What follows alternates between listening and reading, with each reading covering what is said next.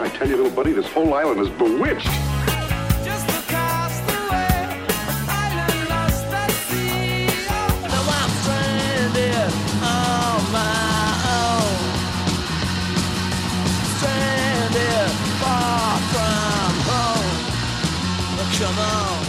Remember, we were shipwrecked together.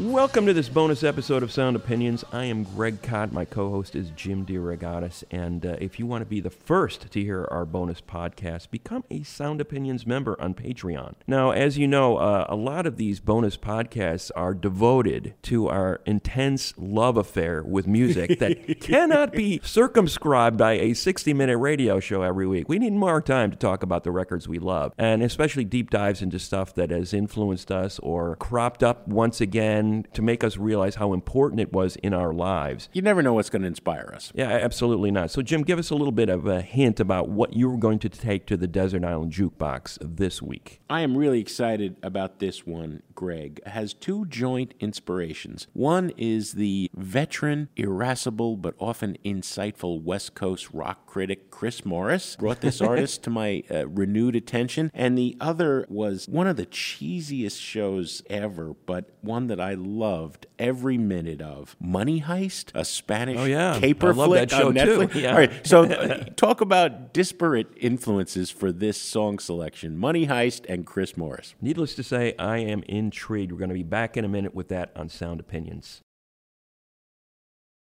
All right, Jim, we're back. What song are you going to add to the Desert Island Jukebox today? Greg, you know, so what inspires us? Sometimes there's a news peg. Sometimes it's just a song that we caught a snippet of on a soundtrack. And, oh man, that was such a great song. Got to talk about that again. I read uh, a post by Chris Morris, longtime West Coast rock critic. You and I would hang with him for years at South by Southwest, saying he'd been on a deep dive into the Nick Cave collection. We're all Nick Cave fans, and it made him reconsider the short, sad career of Anita Lane. Anita, like Cave, was a native of Australia. She began playing with Cave in his earliest days with Boys Next Door, which eventually kind of transmogrified into the birthday party and mm-hmm. then the Bad Seeds. Cave, of course, is a sucker for that Beauty and the Beast combination hmm. of his gruff vocals, right? And the heavenly angelic female a duet partner. She was his romantic partner for some time. She was a co songwriter, a fine, fine singer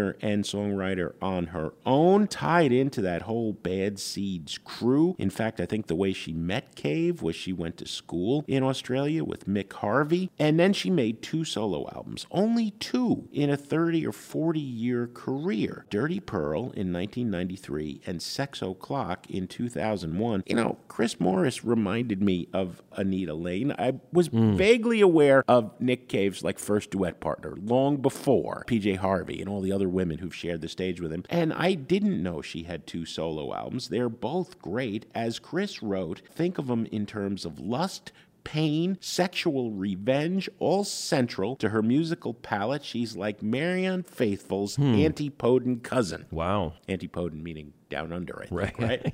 All right. So I fell in love instantly with both of these albums. When I haven't been listening to albums to review the last couple of weeks, I've been listening to Dirty Pearl and Sex O'Clock. They are amazing. Think 2, Serge Gainsbourg, and his various duet partners, and, you know, just great stuff. Now, Bella Ciao is the song I'm going to play. Do you know this song? No, I don't. All right, in Money Heist, that great scene Right, where right. these crazy Spanish thieves, master thieves, are gonna first they rob the uh, Bank of Spain and then they rob the Mint. This series went on a little too long, past its prime, but it was so great. These characters, they are vaguely Marxist thieves who are sticking it to the man. They, they wouldn't rob from citizens, but they will rob from the state. And at one point, they're gearing themselves up for their biggest heist ever, and they sing Bella Ciao, which is a song that dates from the 1800s mm. and the land of my people, Italy. All right. It was a protest song in the fields of northern Italy hmm. for the peasants who were being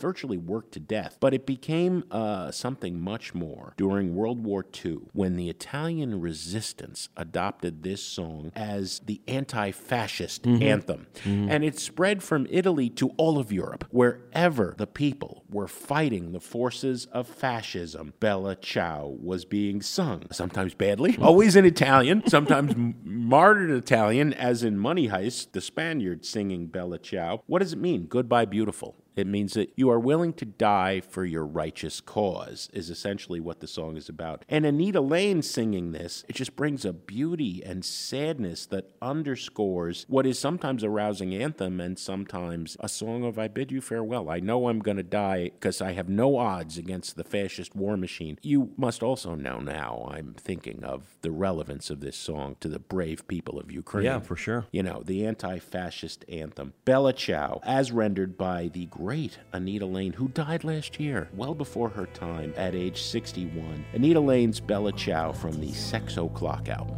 Take me from this place. Oh, Bella Ciao, Bella Ciao, Bella Ciao, Ciao, Ciao, partisan. Take me from this place because I feel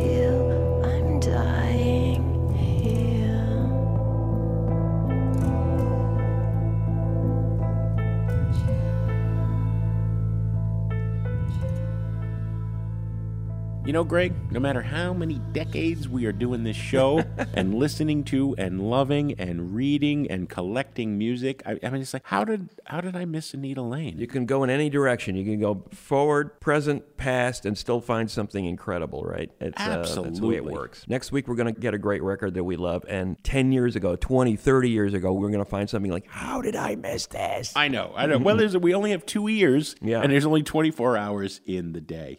That's it for this bonus episode. If you've got thoughts, start a conversation on our Facebook group, leave a voice message on our website, soundopinions.org. As always, Sound Opinions is produced by Andrew Gill, Alex Claiborne, our associate producer, Sol Delegadio, and our intern, Mary Bernthal. Our social media consultant is Katie Kot. Thanks for listening.